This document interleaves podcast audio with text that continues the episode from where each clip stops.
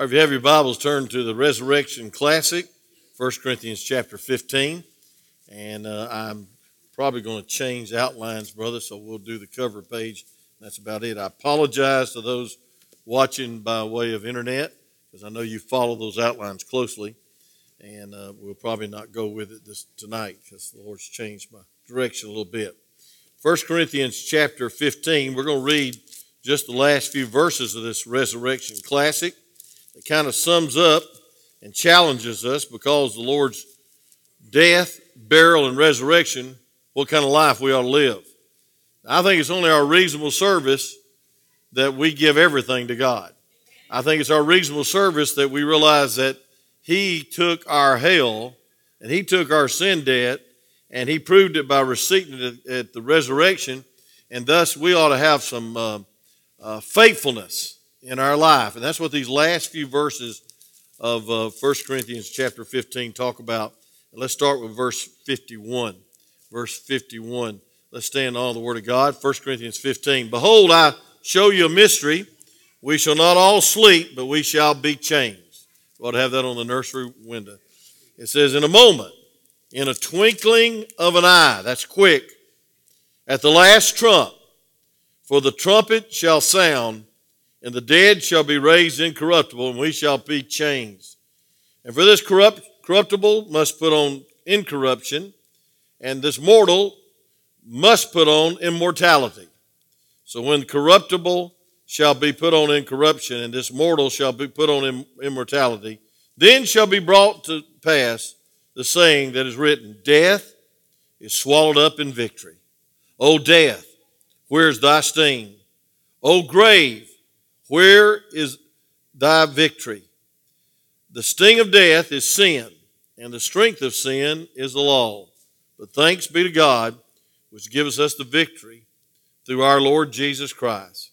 And here it is. Therefore, what's therefore uh, about? What's before? It says, Therefore, because of the Lord's death, burial, and resurrection, my beloved brethren, be ye steadfast, unmovable, always abounding in the work of the Lord. For as much as you know that your labor is not in vain in the Lord. You may be seated as I pray. Father, thank you for the good song service. Thank you for the good special that reminds us of the brevity of life. And Lord, we thank you, dear God, for the resurrection. Lord, it's not just on Easter Sunday, it's every Sunday we celebrate your life and your life within us. And God, that we're going to have life eternal. And Lord, thank you for this admonition at the end of this classic chapter to be steadfast, be unmovable, always abounding in the work of the Lord. So, Lord, please bless and give us strength to preach. And we'll thank you and praise you for your anointing. In Jesus' name, amen. I want to review the whole chapter real quick, and I won't be long because we got a meeting afterwards, and and um, I'm very tired, but I hope I'll give it my all. But uh, number one, we see the evidence of the resurrection in verses 1 through 11. Now, folks, this is so wonderful that uh, over 500 people saw the resurrected Lord. It only takes two in a court of law to establish a fact. Here's 500 people, uh, the Bible says in verse 6, above 500 brethren. And then also, Paul, he begins to testify in verse 7 to 11 that he saw the Lord and that he was the least among the, the, the um, apostles because he persecuted the church. Verse 9. But he says, By the grace of God, I am what I am. You know what the grace of God is? The grace of God is unmerited favor, but I want to tell you something the grace of God changed your life. And folks, we ought to have a changed life. It ought not be um, any demand on our life to be separated unto God and to be uh, sanctified and satisfied with His presence.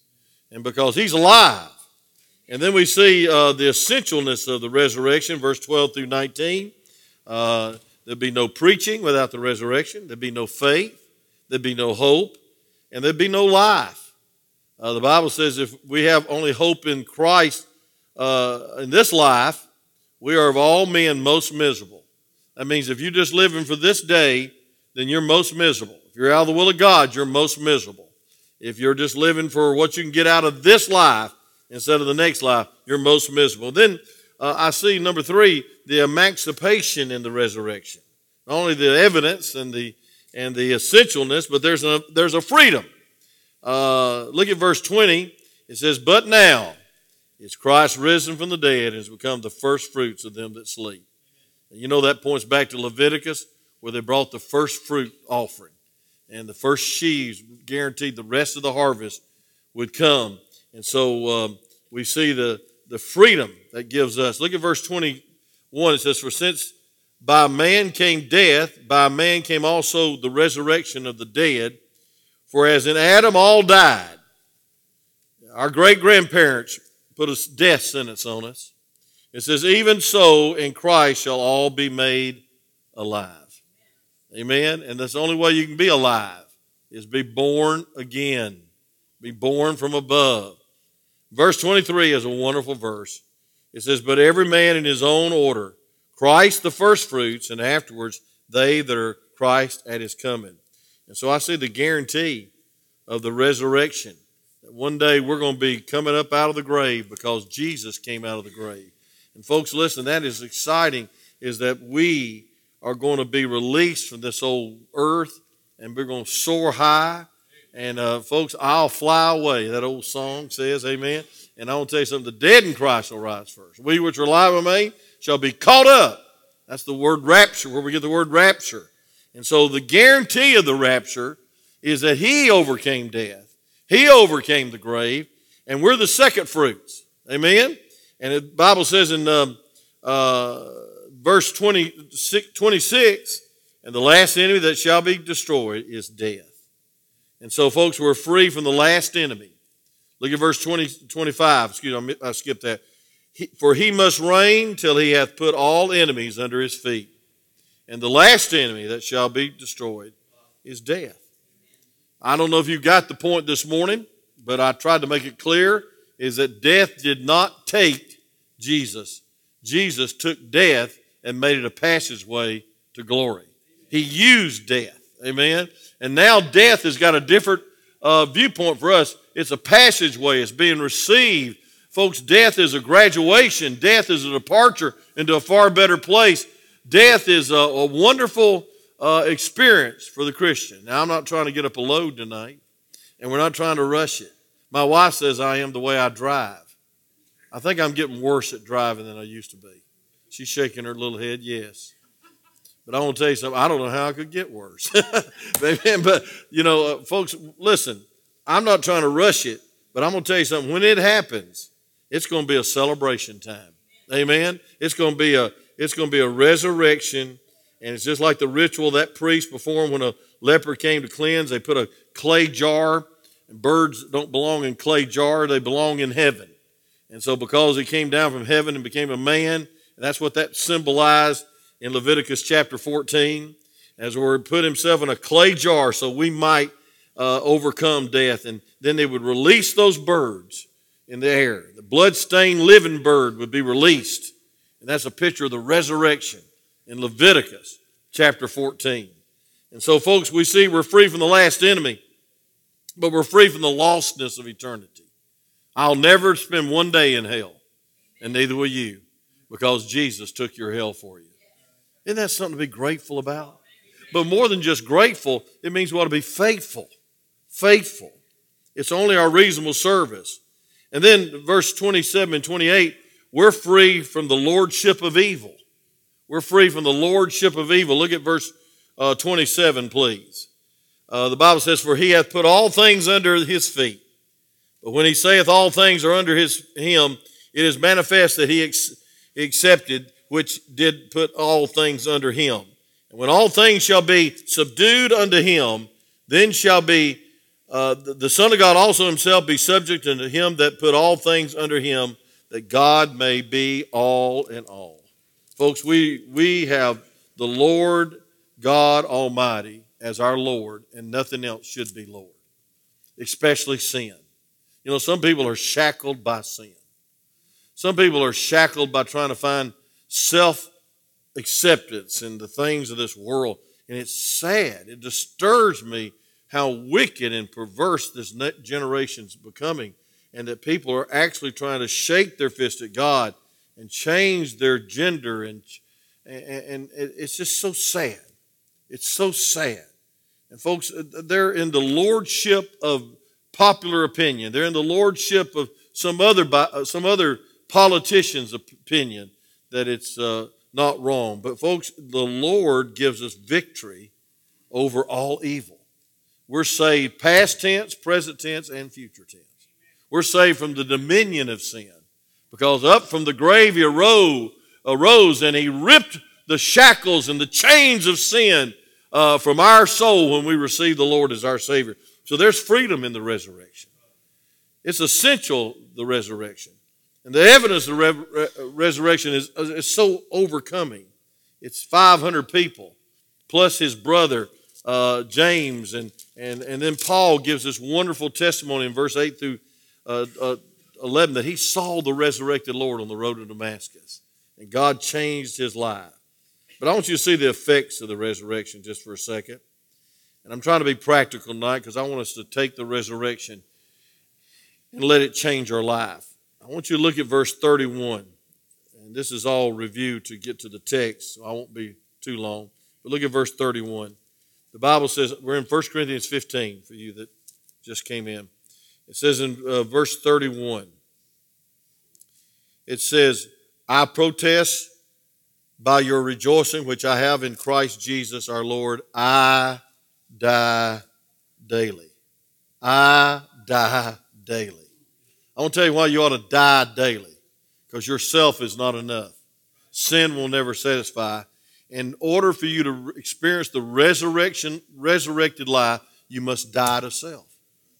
See, the resurrected Spirit of God's not going to live through your life if you're living for yourself if you're living to please yourself, if you're living to be fulfilled by yourself.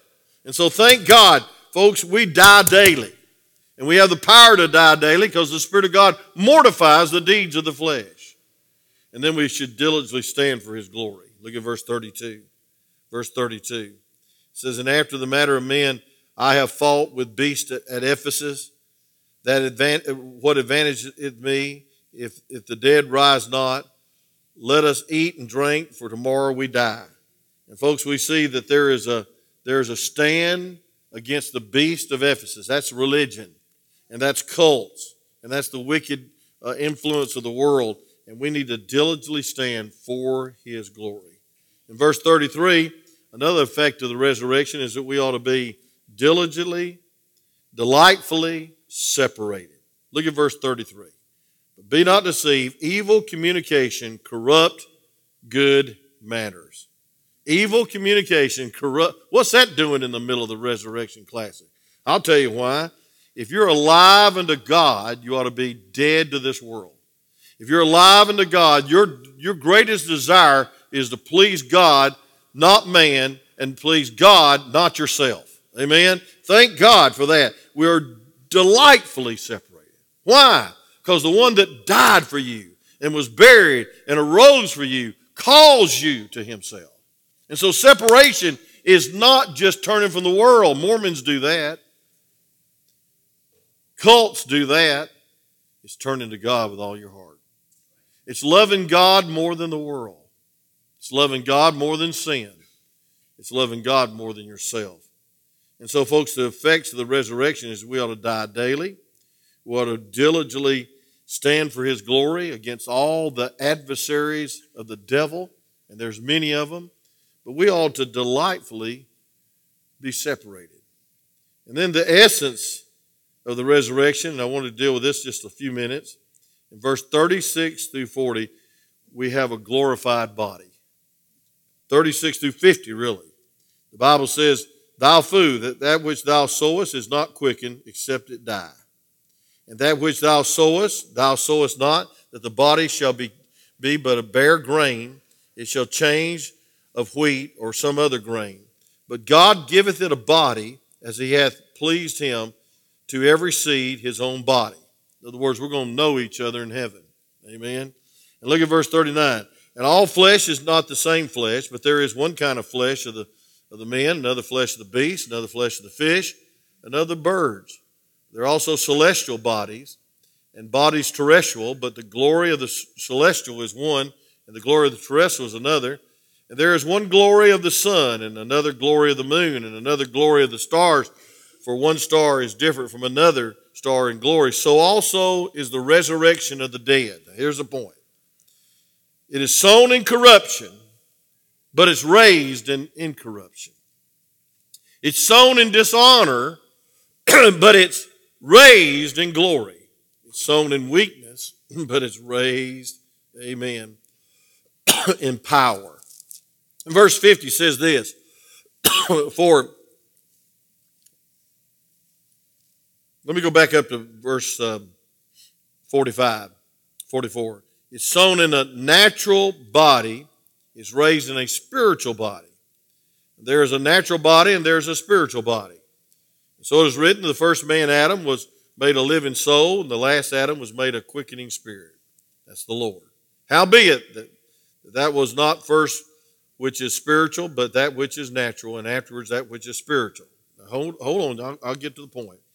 The man, the first man is of earthly, earthly earth earthly. The second man is the Lord from heaven.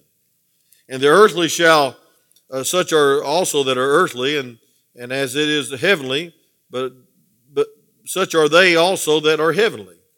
And as we have borne the image of the earthly, we have also bear the image of the heavenly. Now, this I say, brethren, that the flesh and blood cannot inherit the kingdom of God. Now, listen, neither does corruption inherit corruption. Folks, we're going to have a glorified body. And I want to tell you something, folks, it's going to be wonderful. Uh, that body is going to be like the Lord Jesus Christ after his resurrection. And Philippians chapter 3 and verse 20, the Bible says, For our conversation is heaven, from whence also we look for a Savior, the Lord Jesus Christ. But verse 21, it gets more exciting. Philippians chapter 3, who shall change our vile bodies, that it may be fashioned like unto the glorious body, according to the working thereby he is able even to subdue all things in himself. 1 John 3 2 sums it up. It says, Beloved, now are we the sons of God, and it doth not yet appear what we shall be, but we shall know, but we shall know that when he shall appear, we shall be like him, for we shall see him as he is. Now, folks, in John chapter 20, he went through a wall and said, Peace be unto you. I know it scared the hound out of all the disciples that Sunday night. Thomas was skipping. He missed the blessing of his presence. In Luke chapter 24, he stopped and ate in his glorified body. He stopped and dined with the, the, the, the uh, disciples on the Emmaus Road. And so we're going to have a glorified body that we're going to be able to go in where we want to, and we're going to eat and not gain weight. No, I don't know if we're going to do that or not. Uh, we're going to have a good time. Everything's going to be satisfying. And so, folks, listen. Your your your your um, loved ones up in heaven is not some force, not some ghost. It's going to be a wonderful time, and it's going to be a wonderful place. And folks, it'll be a different body. It's not fleshly. It'll be uh, not corruptible. It'll be incorruptible. It'll be not dishonorable, it'll be honorable. And it won't be mortal, it'll be immortal. And it won't be fleshly, it'll be spiritual. And Luke chapter 24 talks about he went through locked doors and, and he ate. And so it's going to be exciting. I can't figure it all out, but I know this it's going to be a lot better than this body. I never thought I'd get slow and um, have to go to a chiropractor. I didn't ever think I'd ever uh, be sick a lot. But the older I get, the more I'm going downhill. But you know what that reminds me of? That praise God, one day I'm going to be changed in a twinkling of an eye and have a glorified body. No more aches, no more pains, no more fatigue. Can you imagine uh, total vitality with a glorified body? You imagine total insight and total uh, uh intelligence. Sometimes our mind fails us. I ain't gone that far yet, but our minds failed us. And it broke my heart with the prayer request in the prayer room of, loved ones that their minds is, is failing. Even they, they, they don't even remember to eat. and it breaks your heart. And folks, I want to tell you something. We're going to one day get sick and die, but the next moment when we when we come go into the presence of God, we'll have a glorified body. We'll have a we'll have a we'll have a, a celestial body. We'll have a, a an immortal body, and what a blessing that'll be. But I want you to see in closing the excitement of the resurrection. Folks, this is so wonderful, and I hope it happens to every one of y'all. We're going to bypass death. Now, I'm not looking for the undertaker, I'm looking for the upper taker. Say amen. I'm not scared of dying. It's the, I mean, death. It's the dying I ain't looking forward to. Amen. I didn't mean to be humorous tonight, but I want to tell you something, friend. I hope the rapture takes place before I die. You say, you copping out. No, I'm just ready to go up. Amen. And I believe that this world cannot get any worse. I never thought we'd live in a day and age in the greatest country in America, the greatest country in the world, excuse me, in such corruption, such perversion, such wickedness in high places and in low places. It is sickening what's going on in our country today. And folks, I believe it's a sign of the time. Iniquity shall abound. We'll live in perilous times. I believe we're in the very last seconds, maybe days of the of the before the rapture. Amen. It can't get much worse. Maybe it will, and probably will. But I want you to look at verse 51. Behold, I show you a mystery. Now, folks, it's not a mystery to us because we've studied 1 Thessalonians. We've studied Luke 14, 14. We've studied 1 John 2, 28 where it says we'll face the Lord with confidence or be ashamed. In a twinkling of an eye, we just studied in a twinkling of an eye. We'll study that in just a second. But it, folks, listen, I'll show you a mystery. To the Old Testament saints, they didn't know, they didn't see the rapture. All they saw was the death, burial, and resurrection. There was a mystery to them. But look at this. We shall not all sleep. That means die.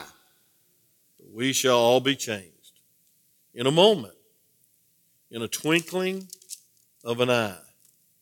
That's one ten thousandth of a second.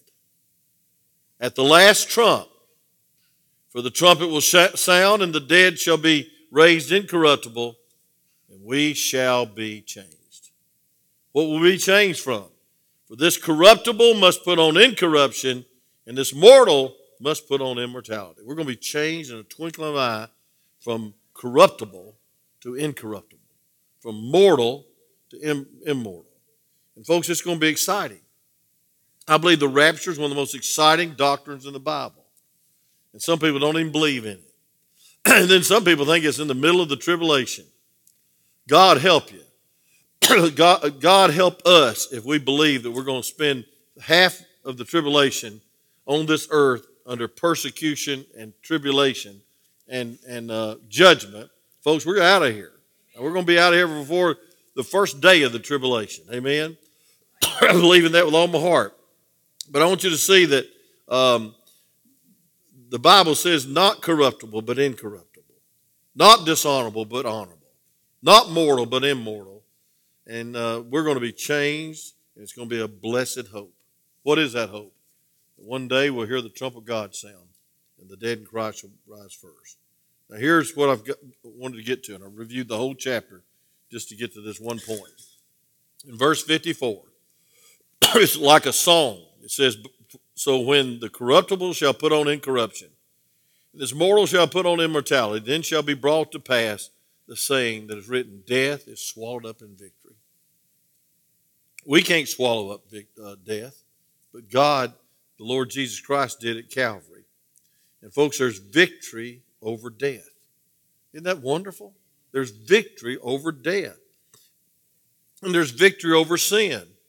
Because it says this it says, O death, where's thy sting? O grave, where's thy victory? The sting of, of death is sin, and the strength of sin is the law. but thanks be to God, which giveth us the victory through our Lord Jesus Christ. Now, I've covered a lot of territory about the glorified body, about the rapture, but I want to tell you something. It all comes down to this. To have victory over death, victory over sin, victory over the grave. What are you going to do about it? Well, here it is in verse 58. Therefore, therefore, my beloved brethren, Be ye steadfast. Steadfast. Unmovable. Always abounding in the work of the Lord.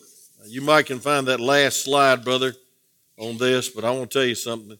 It doesn't matter because we don't have to have it on the wall every time, as long as I got it in my heart. But I want to tell you something, folks. There ought to be some steadfastness in sorrow. Uh, because He lives, we can face today. Because He lives, we can face tomorrow. And, folks, we can face sorrow. I'll tell you what makes you different than most Christians. We die different. What, what makes you different than most people in this world? We mourn different. We mourn, but we get over it. And I don't mean just get over. You'll never get over losing your loved one, but you don't have abnormal mourning where you just it just affects your life and you're down and out. And you and, and, and I've seen this lately where people are neglecting the living and their children feel like their mom or daddy's died because they're so more, they're mourning. And I think you ought to mourn. And I've, I've never lost a child, so I can't pass judgment on that. But I want to tell you something, friend. We have to realize where they're at. And we need to be steadfast in our sorrow. Then, number two, we need to be steadfast against satanic opposition. Um, the first prophecy of the crucifixion is found in Genesis 3:15, where the Lord said, "I'll bruise his head, but he'll just bruise my heel." That was a mortal wound. It's the first prophecy of uh, the victory over Satan that was won at Calvary. And folks, I want you to know this God wants us to pay attention to the greatness of his power. But not just pay attention to it, he wants us to draw from the power of God. I want you to look at Ephesians chapter 1. I think I referred to this a couple of weeks ago, but I've already forgot, so maybe y'all have. But look at Ephesians chapter 1, please. And I want you to look at verse 19 very carefully. Ephesians 1 19, I'll close. We'll close a little early tonight. Galatians, Ephesians, Philippians, Colossians. Y'all know the acrostic? I'm sure you do. Go everywhere preaching the gospel. Right, Brother Gabe? Amen. Praise God. Not General Electric Power Company, that's too worldly. I, I gave that up. Amen. But look at Ephesians chapter 1, G E P C. And I want you to look at verse 19. Ephesians 1 and verse 19. The Bible says, And what is the exceeding greatness of his power to us? Isn't that a great question? What kind of power is in your life? What kind of power do you have available to your life?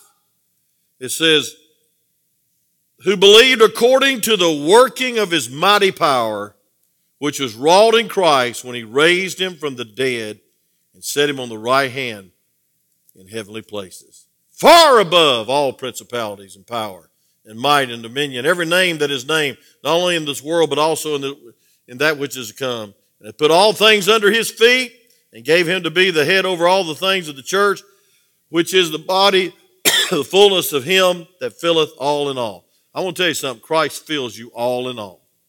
He fills you to overflowing. And I want to tell you something, friend. We can be steadfast against satanic opposition. Greater is he that is in you than he's in the world. But what kind of power is it? It's the power of the resurrection. So don't say you can't whip the devil. Don't say you can't rebuke the devil. Don't say you can't rebuke your little habits. Amen. Uh, you need to realize that you've got more power in you because it's the same power that resurrected the Lord from the dead, and you can be a more than a conqueror through him. Now, in closing, we need to be not only steadfast in our against Satan, but we need to be stable in our character. It says unmovable unmovable. You know what I want to be? I just want to be consistent. I want to be faithful. I want to be predictably faithful for God's glory. And folks, the reason is he was faithful to me. And he and he died on the cross. And he took your sin debt. And he paid it all. And then up from the grave he arose and he promises us exceedingly abundantly above all that we could ask or think, power within us called the resurrection power. So we need to be unmovable. We need to be faithful in light of his faithfulness. It's only your reasonable service that you give your all to God every day. Some people think it's an exception if you know somebody's a fanatic or sells out. But I want to tell you something. The root word fanatic is fan. That means ardent follower. And count me in. I'm an ardent follower of the one that went to hell for me and died on the cross and praise God overcame death, hell, and the grave. Last but not least, and this is what this, this is, therefore, my beloved brethren, be you steadfast, unmovable, always abounding in the what? Work of the Lord. For we know that our labor is not in vain in the Lord. I love that song, and it goes right along with the message. Y'all didn't know what I was preaching, but the Holy Spirit did. What a song. Only one life, so soon it will pass. And I want to tell you something. If you live for yourself, you're going to disappoint yourself. If you live for others, they're going to disappoint you. But if you'll live for Christ, it's never empty. It's never empty. It's always abounding. And folks, uh, it, it will be worth it all, as the song says. It will be worth it all. Is that we give our whole life to God. Even if God called us to be a martyr, like many have died for the faith, it would be worth it. And so, folks, we, I don't believe God will call us to give our physical life, but He calls us to die daily, come out from among them and be separate, love God with all our heart and all our soul and all our mind. And, folks, therefore, beloved brethren, be you steadfast, unmovable, always abound in the work of the Lord, for as much as you know that your labor is not in vain in the Lord. Well, I feel like I've totally failed covering these 58 verses because they're so so wonderful, so deep. But I want to tell you something, friend. After all God has done for you, shouldn't you do something for Him? Shouldn't you serve Him? Shouldn't you love to be in church? Shouldn't you love to read your Bible? Shouldn't you love to go out and knock on doors and tell people about a risen Lord? You know, these cults are more faithful than we are, and their God is dead. They, they there's not one uh, cult that worships the living God. They're all in the grave. Muhammad's in the grave. Joseph Smith's in the grave. But our Savior, our Lord, is not in the grave. He ever liveth on the right hand of God. He's interceding for you. He's praying for you right now. And all He wants you to do is be steadfast, unmovable, always abounding in the work of the Lord. Let's pray.